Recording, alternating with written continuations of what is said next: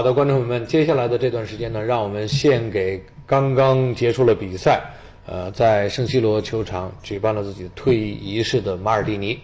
呃，我们刚才其实我和徐阳是刚刚转播完这场比赛。对。呃，大家看过比赛呢，可能会内心深处还是有一点点的遗憾，因为马尔蒂尼所在的 AC 米兰没有在这样的一场比赛当中获得胜利，就相当于这个告别仪式呢，缺少了一点呃。很很美好的这个颜色，但是呢，我想，即便是一场失败，也不足以影响到马尔蒂尼这二十多年的足球生涯。他确实是我们这个时代我们所见过的最伟大、最出色、最优秀。你用任何样的字眼去形容他都不过分的一位球员。我不知道徐阳，你对马尔蒂尼最初的印象是从什么时候开始的？嗯，我觉得当年看意甲联赛，呃，看到马尔蒂尼，嗯，其实印象并不是十分的深刻。但是随着这个比赛，他加在米兰的这个时间的这个增加吧，嗯，呃，从他意甲联赛到这个世界杯的比赛，我觉得这个马尔蒂尼给我们留下，尤其给我留下印象越来越深刻。其实他不是那种，呃，很具有天赋的那种球员，但是他的这种勤奋，呃，他的刻苦，他对球队这种忠诚，嗯，我觉得是所有球员的这种楷模吧，嗯嗯。呃，当我们开始收看这个意甲的直播啊，包括我们看丰田杯的时候，那个时候呢，正是荷兰三剑客在 AC 米兰风光无限的时候。呃，那个时候呢，再加上巴雷西啊这些人呢，呃，感觉呢，马尔蒂尼好像是被他们带着踢球的小兄弟。没错，没错。那个时候，马尔蒂尼给我的印象就是。人长得实在是漂亮，对对对，在男人当中都可以用漂亮来形容了。那么，但是随着这个时间的推移啊，呃，越来马尔蒂尼给我的感觉越来越不一样了。然后他体现出了男人的那种坚毅、那种那种韧性、那种斗志。呃，包括那种领袖的气质越来越明显，所以在过去的这二十多年里边啊，马尔蒂尼一直带给我们他对足球的不同的理解，也带给了更多球迷一种享受。所以今天呢，我们在稍后的这四十多分钟的时间里面，给大家准备了马尔蒂尼的六场非常经典的比赛，我们不妨一场一场的来开始。我们首先谈谈第一场比赛。这第一场比赛呢，是一九八九年的五月二十四号，呃，在那个时候呢，马尔蒂尼还不满二十一岁，他是随队呢在巴塞罗那的诺坎普参加了欧洲冠军杯的决赛，他们在决赛当中的对手是布加勒斯特星队，那这是当时米兰队的出场阵容，嗯，安切洛蒂、马尔蒂尼、巴巴雷西。塔索蒂、塔索蒂、科隆博、多纳多尼、里杰卡尔德、范巴斯滕、古利特。这个时候的马尔蒂尼呢，刚刚是二十岁，呃，正值青春年少。虽然呢，在球场上显得还不是那么成熟，但是他已经，呃，随着意大利队参加了八八年的欧洲杯，还打进了最后的四强。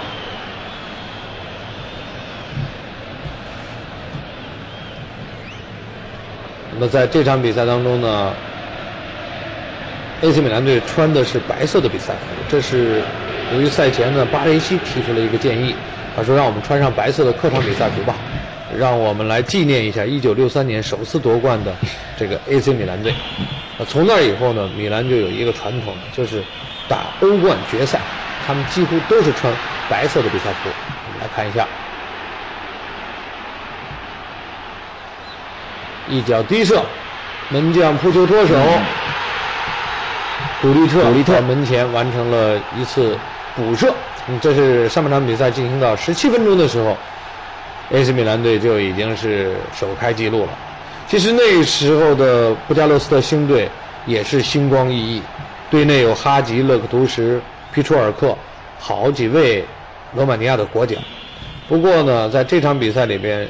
由于当时的政治环境呢，罗马尼亚球迷到现场看球的并不是很多，呃，结果呢，诺坎普球迷，呃，诺坎普这个球场啊，被八万多 AC 米兰的球迷就给占领了。嗯，来看一下，二十六分钟的时候，范巴斯滕接到队友的边路传中，高高跃起头球攻门。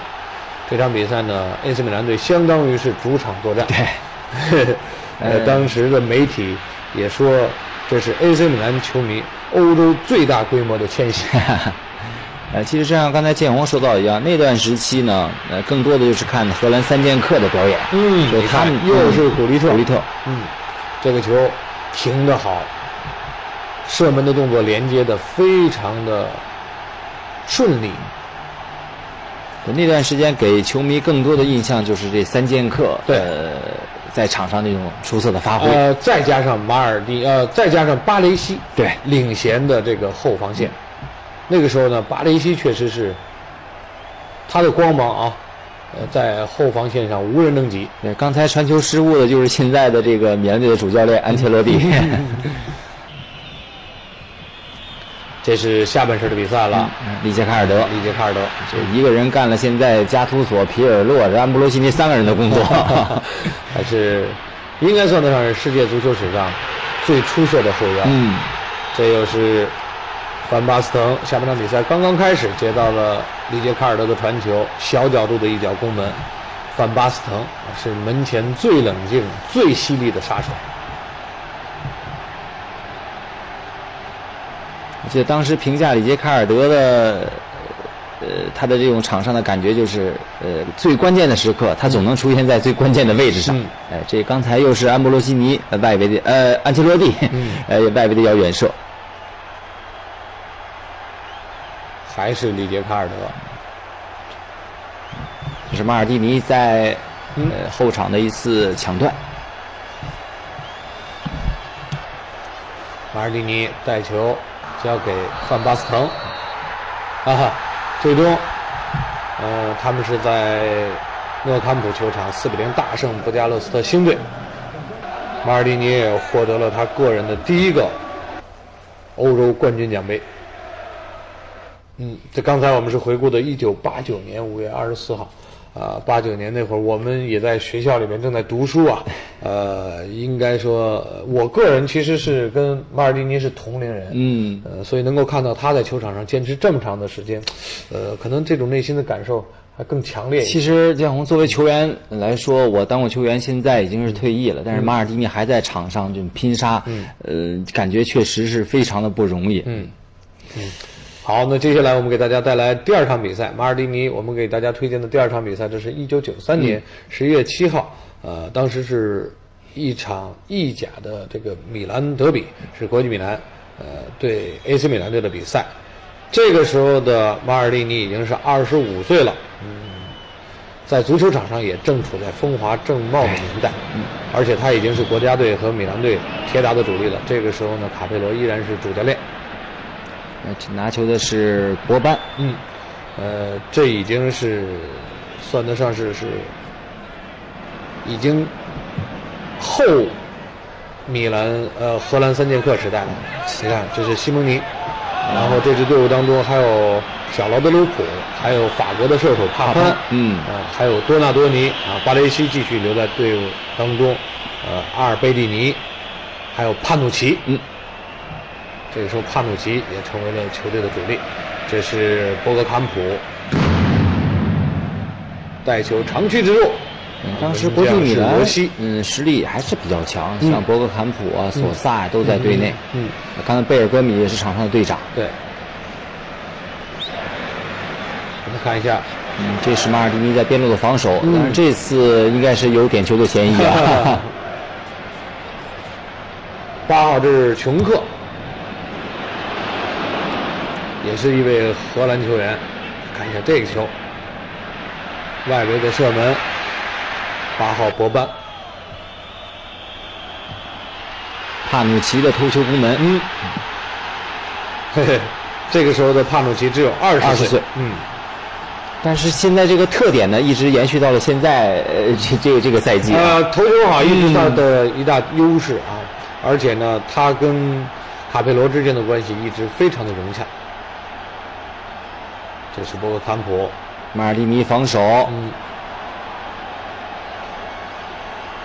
实际上，在接受采访的时候呢，马尔蒂尼谈到了，在他眼中世界上最优秀的前锋。他说，一个呢是马拉多纳，这是毫无疑问的；另外一个，他说的是瓦德尔。说他有的时候会让我在场上感觉到很难办。那么言下之意就是，其他的这种前锋呢，他都有办法去防守对方。这是帕潘。帕潘那个时间已经是呃三十岁了，嗯，他是在这个职业生涯的后期加盟了 AC 米兰。嗯，在九三九四赛季呢，AC 米兰队是唯一一次夺取联赛和冠军杯双冠王的赛季。哎呦，这一下是和对方重重的撞在了一起。马尔蒂尼，嗯，好像刚才国际米兰队的球员是九号丰图兰。这个时候呢，马尔蒂尼已经表现出他坚强的一面，对即便是和对方撞成这样啊，依然坚持在比赛。这是假动作，晃过了博克汉普，又能够准确的找到自己的前锋帕潘。是帕努帕努奇嗯现在米呃这段时期的米兰一左一右就是帕努奇和马尔蒂尼的组合。当时国际米兰的门将是增加，现在已经是卡塔尼亚的主教练了。多纳多尼，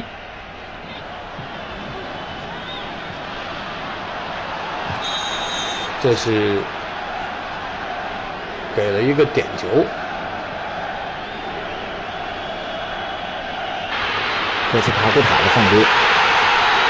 博格坎普罚进这个点球，比分变成了一比二。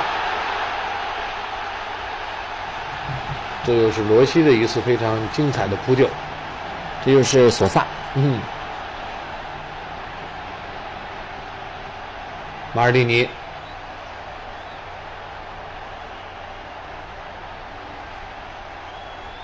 造成了对方的犯规。看那个时候的马尔蒂尼，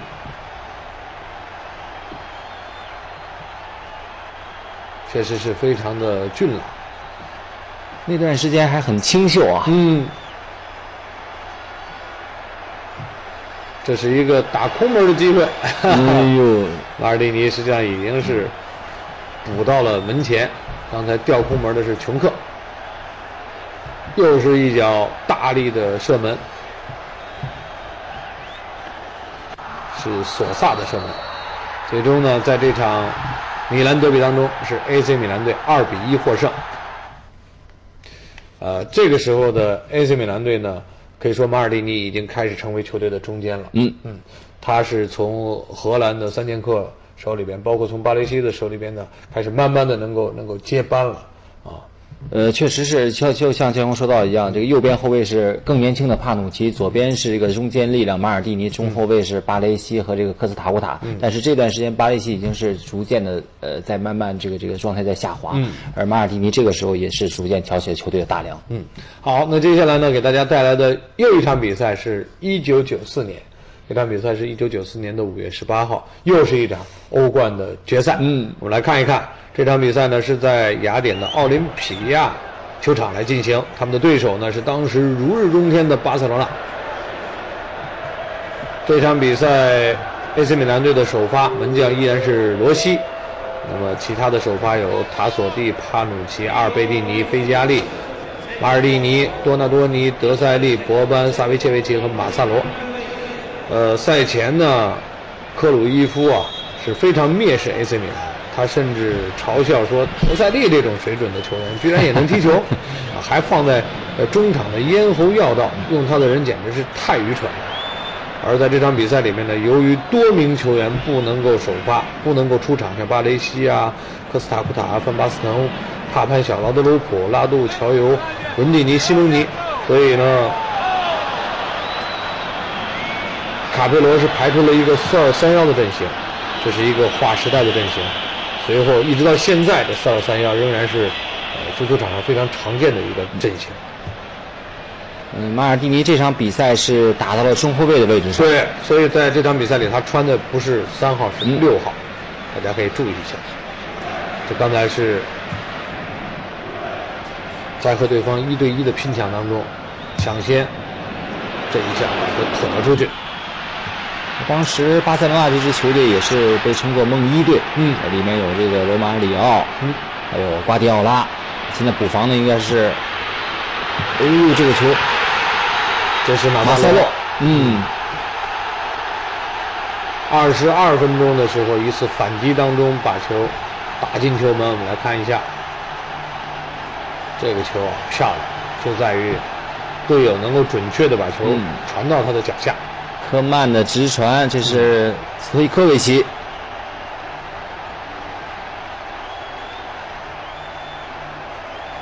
在这场比赛当中呢，嗯，老将菲加利。和马尔蒂尼啊，这都是在中路，在防守罗马里奥和斯托伊奇科夫。那么在中场，他放上了双铁腰，然后在前面有三名攻击前卫，也限制了瓜迪奥拉，也就是现在巴塞罗那队主教练的发挥。嗯啊，在前场，在前锋线上顶着马萨罗。再看一下这次进攻，萨维切维奇，嗯，博班。这是塔索蒂，大范围的转移，突然启动，摆脱防守，嗯，这是一脚非常漂亮的攻门。十一号马萨罗，四十五分钟的时候又进一球，上半场就已经是二比零领先了。这是克鲁伊夫，嗯，多纳多尼沿边路突破之后回敲中路，嗯。当时的多纳多尼正处在非常好的这个时期。这科曼当年在这个巴塞罗那也是中后场的这种进攻组织者。这个球巧妙的断下，一脚吊射，来自萨维切维奇。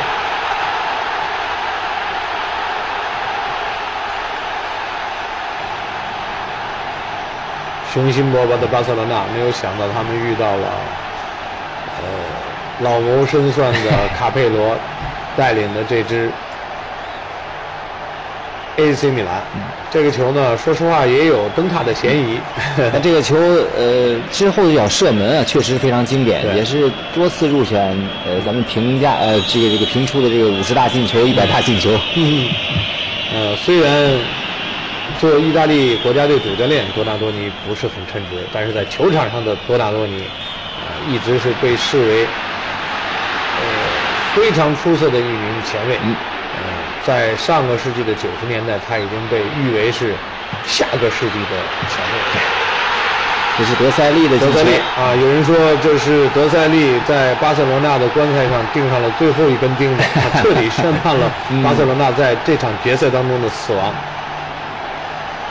这应该是一场完胜。嗯，五十九分钟的时候，就是比赛还没踢到一小时的时候，AC 米兰已经是四比零领先了。克洛伊夫不是说这个德塞利防守不行吗？不仅在防守上尽心尽责，而且在进攻上还能够有所斩获。这场比赛，马尔蒂尼在中后卫的位置上也表现出这种领袖的风范。嗯。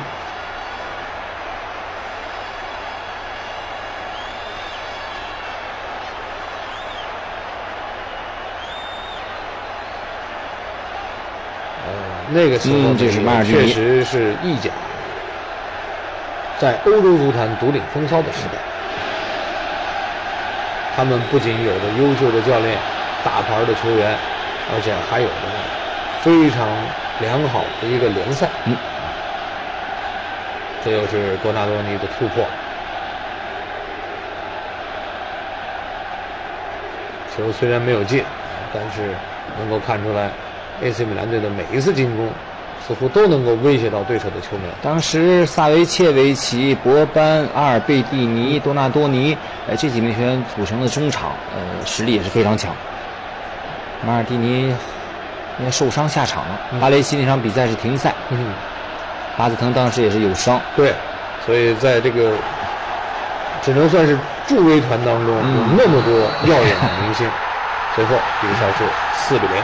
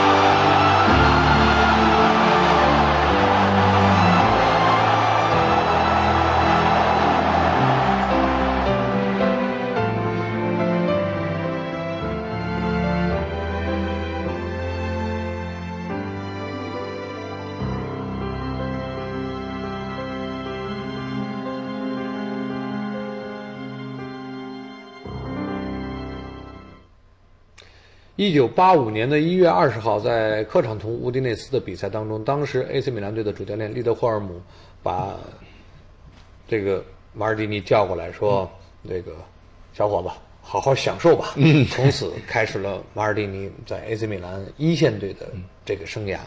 这一转眼，真的是二十四年的时间已经过去了。呃，马尔蒂尼留给我们的经典实在是太多太多了。我不知道徐阳，就是除了刚才我们谈到的这些，你还有什么对马尔蒂尼印象深刻的比赛或者是场景？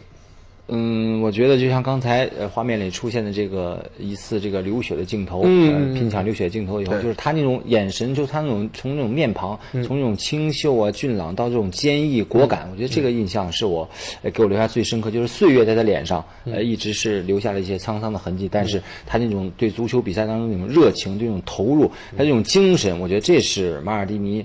呃，是所有球员学习的，应该学习的一个榜样。嗯，我记得齐达内退役的时候呢，大家说啊，最后一个古典中场啊消失了。嗯嗯。但我觉得马尔蒂尼退役的时候，我一直在想，用什么样的方式，或者是用用什么样的语言，在能够准确的捕捉到马尔蒂尼的这种精髓呢？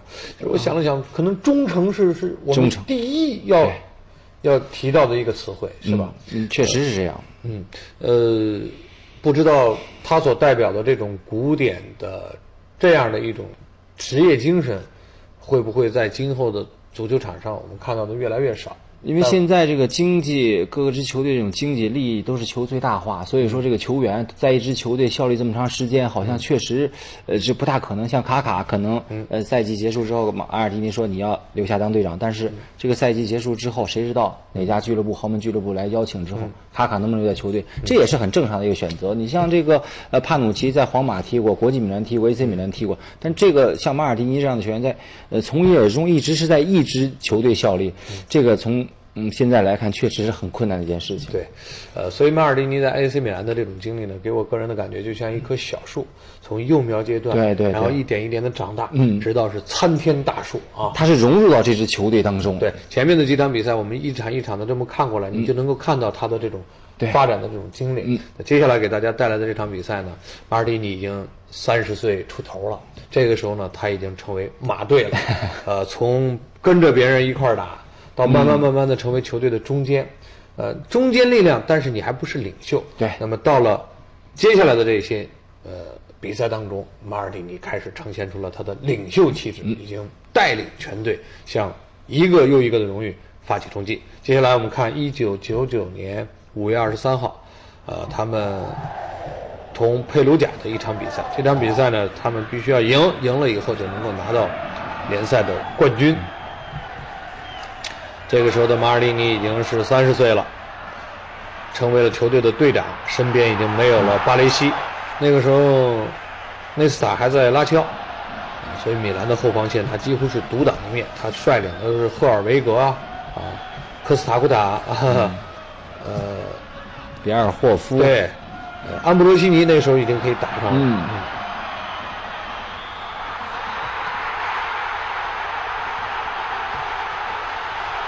就是这球啊，应该是古力的一脚射门，结果是打在了对方身上，弹进了球门。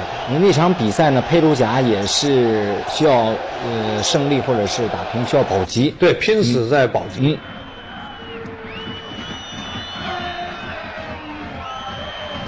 那中场里就呃这段时期就换成了博巴了。嗯，这是阿尔贝蒂尼外脚远射，一脚球打在了立柱上。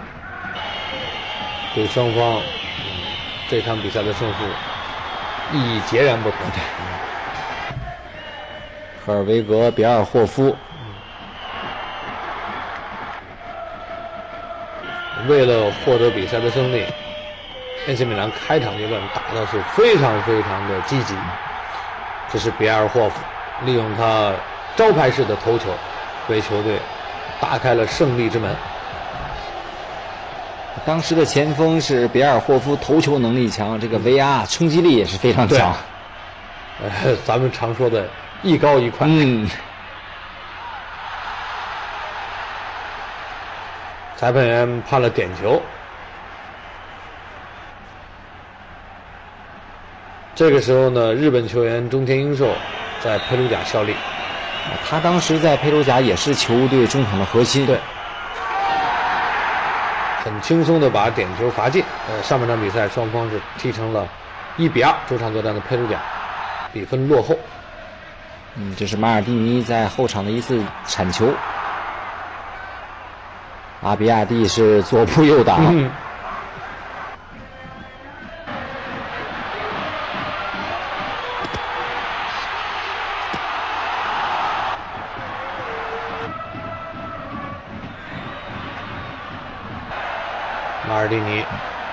率队啊，下半场众志成城抵挡对方的这种殊死的反攻。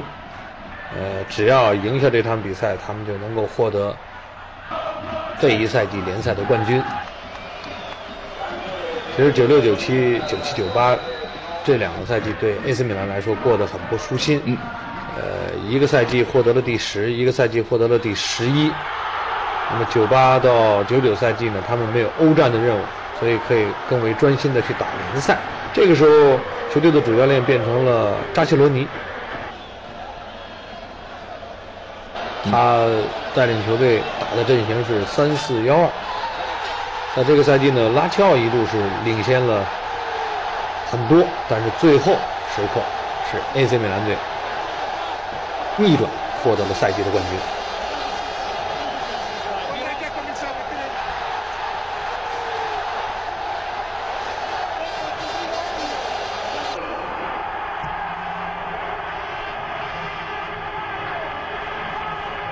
啊，那个时候他的小儿子应该是刚刚出生，是九六年出生的。嗯，呃，现在呢，他的儿子大儿子啊，大儿子已经是跟 AC 米兰队签约了，但是是属于少年队。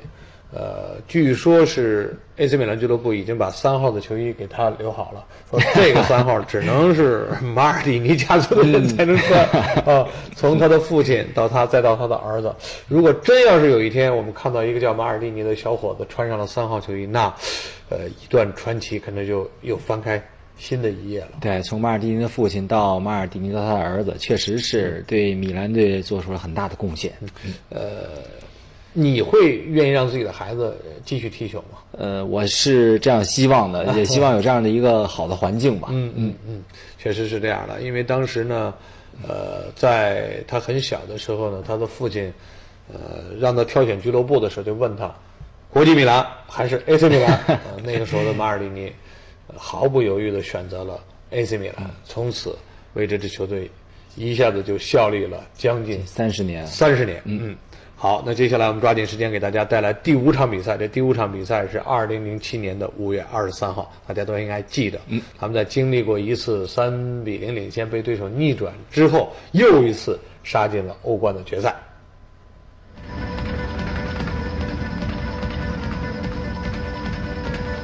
这是在伊斯坦布尔的痛苦经历，三比零，然后被对手追平，最后点球失利。这可能是马尔蒂尼所经历过的刻骨铭心的失败之一吧。那么，二零零七年的五月二十三号，AC 米兰在马尔蒂尼的率领下，又一次回到了欧洲冠军杯的决赛现场。这次他们的对手还是利物浦。嗯，真是不是冤家不聚首。马尔蒂尼作为队长，你看当时里瑟还在利物浦队呢。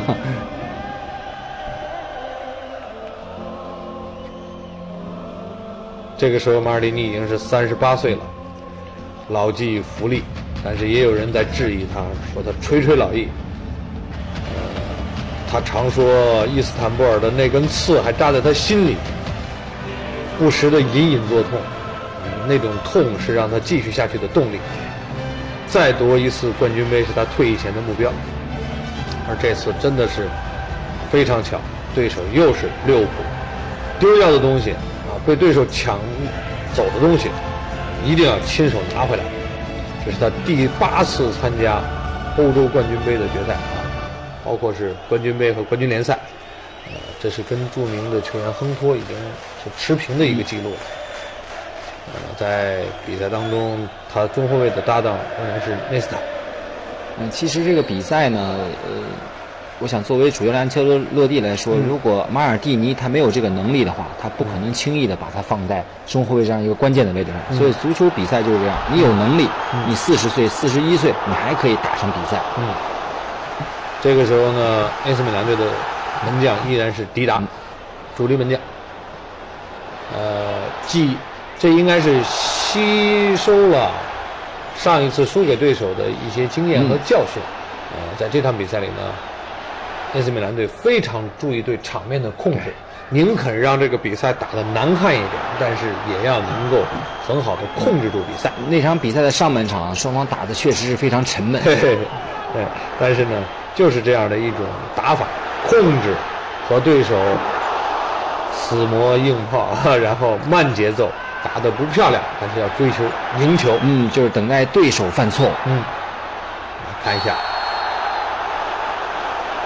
阿隆索送给了 AC 米兰队一个前场的定位球。当然，那个赛季卡卡的发挥也是相当出色。对，应该是我们到目前为止看到的最出色的一个最好的一个卡卡。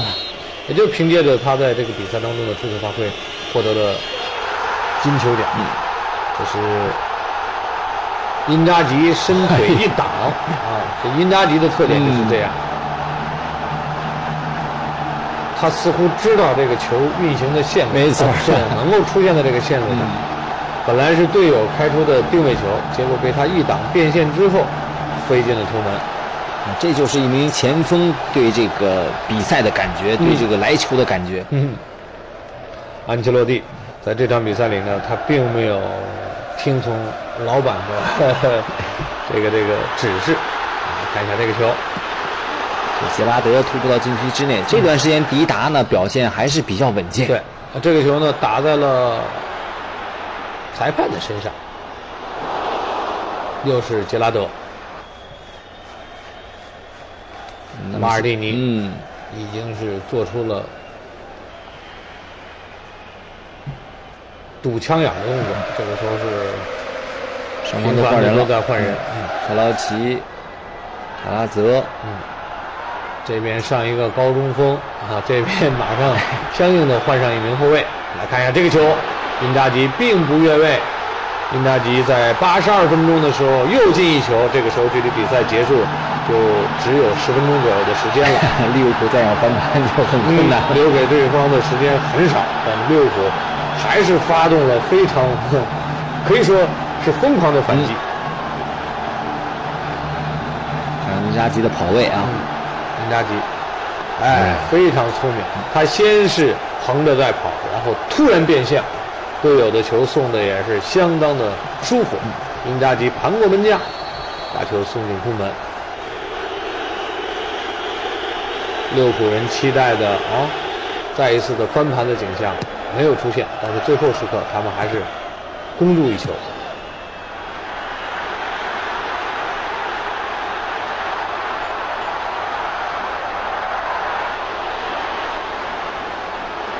是卡卡，和他一直在拼抢的是里瑟。今天两人还在对抗。克劳奇，高中锋克劳奇拿球，大力的射门，抵达单手一托。林扎吉啊，在这场比赛里面，他是跑过了一万。最后时刻，八十九分钟，荷兰射手奎特扳回一分，但。这个球已经不足以改变最后的结果。马尔蒂尼率领着 AC 米兰队又一次登上了欧洲之巅。说起来，雅典也是米兰的福地。1994年，他们就在这同一块场地上，是当时痛灭巴塞罗那。普拉蒂尼就任欧足联主席之后，颁发的第一座冠军杯，呃，就给了 AC 米兰。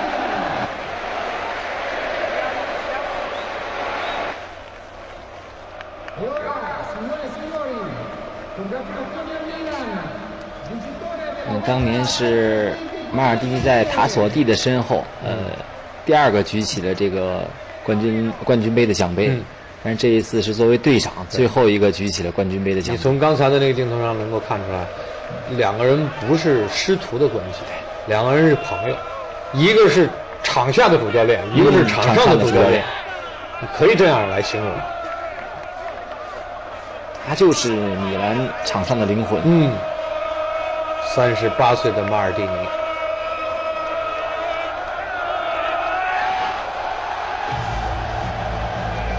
职业球员的典范，不抽烟不喝酒，从来不迟到。所以他才能踢到四十一岁。嗯，而且在更衣室里面具有绝对的权威。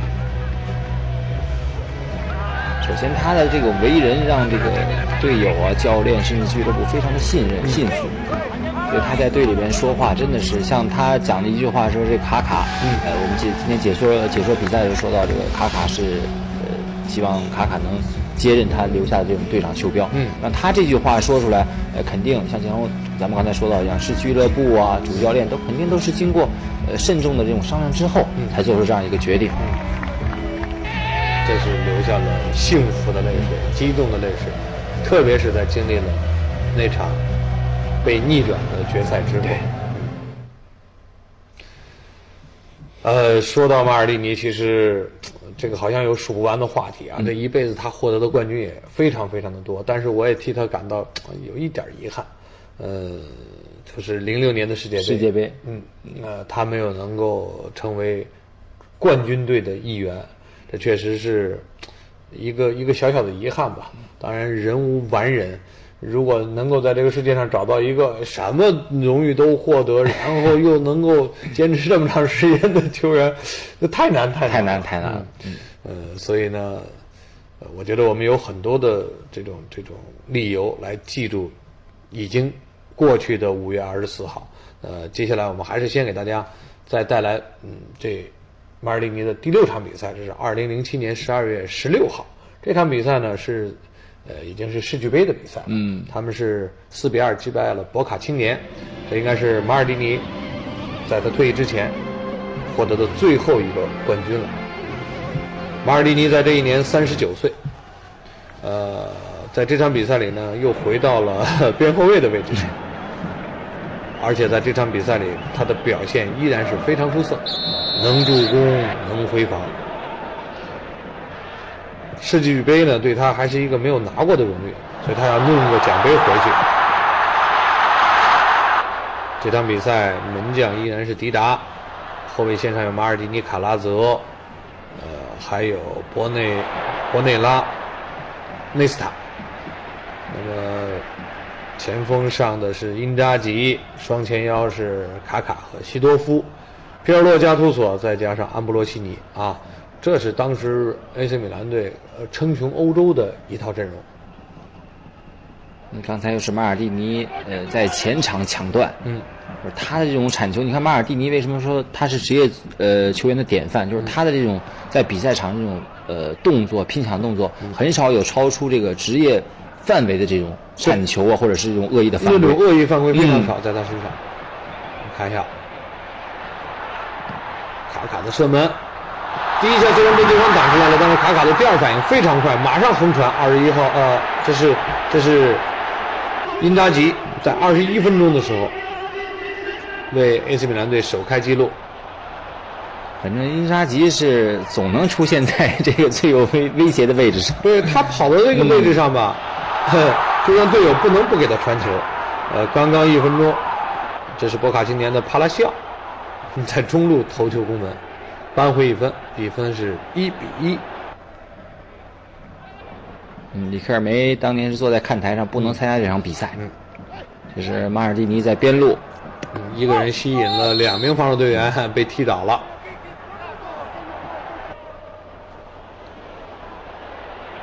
西多夫。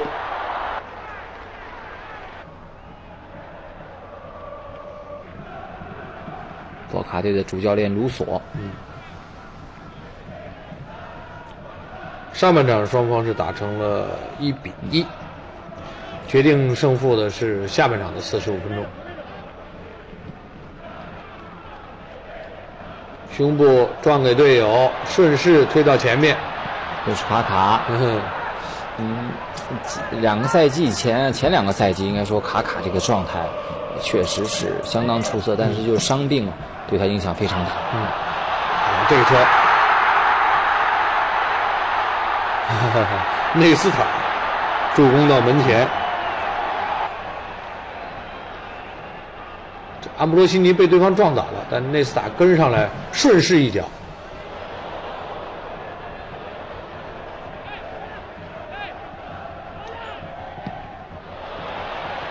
这是马尔蒂尼在边路的封堵。嗯，不论是在边后卫还是在中后卫的位置上，马尔蒂尼，呃，这种防守的意识和感觉都是非常出色。这个球是打在立柱上。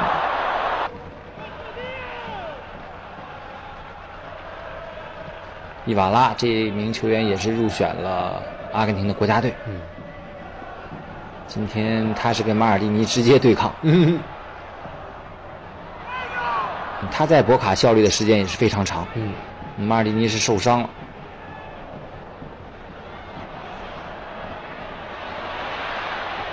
速度很快，推进到了对方的禁区里。球，卡卡六十一分钟的时候扩大了领先的优势，这完全是凭借个人能力。嗯，呃，那段时期的卡卡好像世界上。很多球队根本是挡不住的，对 无所不能。嗯，啊，马尔蒂尼在这场比赛里面确实拼得很凶，嗯，即便是受伤，仍然是带伤在坚持。这在他在边路的突破，过了一名防守队员。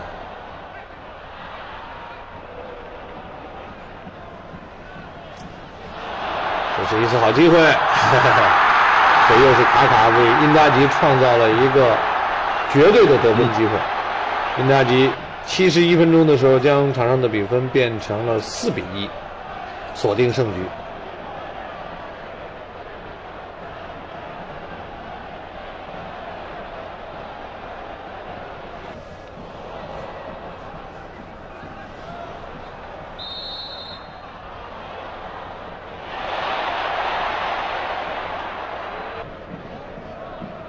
这一下 确实。卡拉泽是一个恶性犯规，吃到了红牌。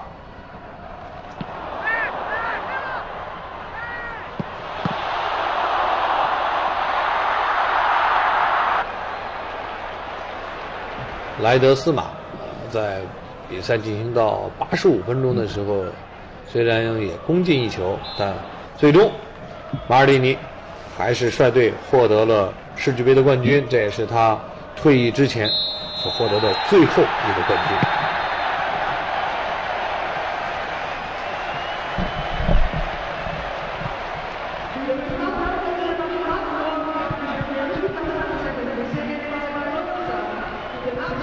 呃，AC 米兰队也成为了这个首个夺得世俱杯的欧洲球队，而且呢，他们是夺得了十八个国际赛事的锦标。是世界上洲际冠军获得最多的俱乐部，堪称是世界之王。马尔蒂尼再次作为队长，最后一个捧起了这个世俱杯。嗯，这也是队长独享的一种荣誉。嗯。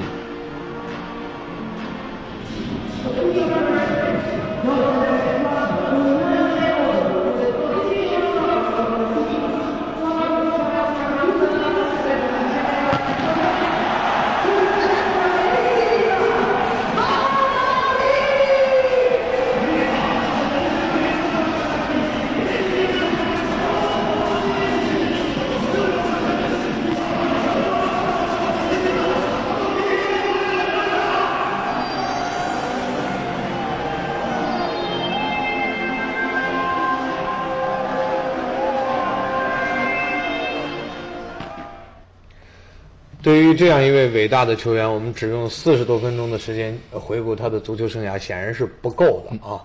但是呢，我们只是想利用这样一个特殊的时刻，毕竟，呃，五月二十四号刚刚过去，刚刚成为历史。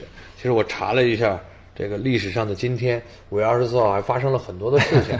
呃，你比如说，一八八三年的五月二十四号，当时纽约，呃，布鲁克林大桥正式的启用，这是当时世界上最长的悬索桥。呃，像一九六二年的时候，美国的宇航员卡彭特，呃，乘坐着呃宇宙飞船是绕地球飞行了三圈儿。呃，一八四四年再早一点，莫尔斯当时是发出了人类的第一封电报。电报啊，你包括呃前苏联的著名的作家肖洛霍夫就是生于五月二十四号，呃，包括美国的歌手鲍勃迪伦也是生于呃五月二十四号，哥白尼也是生于这个 呃这个啊对，是一五四三年的呃五月二十四号逝世的，嗯。我想呢，我们有很多的理由记住五月二十四号这一天，但是对足球迷来说，对我们这些呃喜欢意甲的球迷来说，支持 AC 米兰的球迷来说，马尔蒂尼今天退役，那这是我们记住这一天的一个非常重要的原因。嗯，天虹，我总有自己刚才看片子的时候，我总有一个想法，就是。马尔蒂尼真的退役了吗？明年还会回到球场上吗？我觉得这个确实也是我和许多球迷一直期待的一件事情。对，呃，在接受记者采访的时候，马尔蒂尼也表示了，说我不要做主教练，因为做主教练太累了，二十五个小时都得扑在这个这个比赛和训练当中，而且呢还要呃跟媒体无休止的打交道，面对着来自上层的这种压力，还要调节球员之间的这种关系，他认为这不是他喜欢的一种工作。但是呢。现在有很多的工作也在等待着他，比如说 AC 米兰俱乐部的青训工作，据说很快可能就要交给他。另外，加利亚尼在开玩笑说，如果他愿意啊，我这办公室他随时可以进，就归他用了。呃，也也也表达了对他的一种一种绝对的信任。另外，我记得以前看哪个消息啊说。马尔蒂尼好像有自己的服装啊，他是跟这个维埃里两个人对一起做的一个服装。呃，所以呢，我们能够在很多领域能够看到马尔蒂尼的这种身影。但是我们还是不希望他这么快的就离开球场。呃，还好吧，还好吧，因为有这么多的这种比赛，有这么多的这种精彩的画面，嗯，呃，能够让我们永远的记住 AC 米兰队的这位伟大的三号。最后呢，我跟徐阳再一次啊，也代表咱们全国的球迷。向马尔蒂尼表示我们最大的敬意。